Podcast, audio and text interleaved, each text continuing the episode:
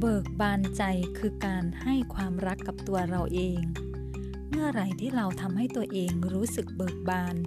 เมื่อนั้นความรักทั่วร่างกาย ความรักทั่วจิตใจของเรา จะหลั่งไหลมาปลอบประโลมชีวิตของเรา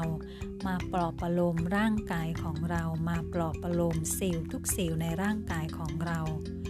เราควรที่จะทำให้ร่างกายและจิตใจของเรานั้น เบิกบานสดชื่นแจ่มใสมีชีวิตชีวา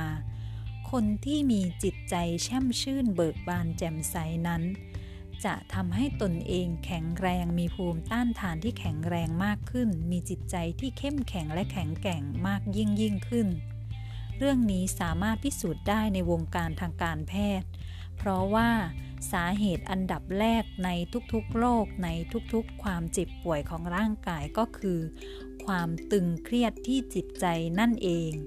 ถ้าเรารักตนเองเราจงทำให้ตัวเองมีอารมณ์ที่สดชื่น แจ่มใสมีจิตใจที่เบิกบานอยู่เสมอ นั่นจะช่วยให้ร่างกายและจิตใจของเรา เข้มแข็งแข็งแกร่ง แข็งแรงและ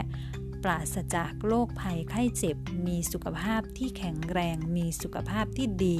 ทั้งร่างกายทั้งจิตใจและจิตวิญญาณ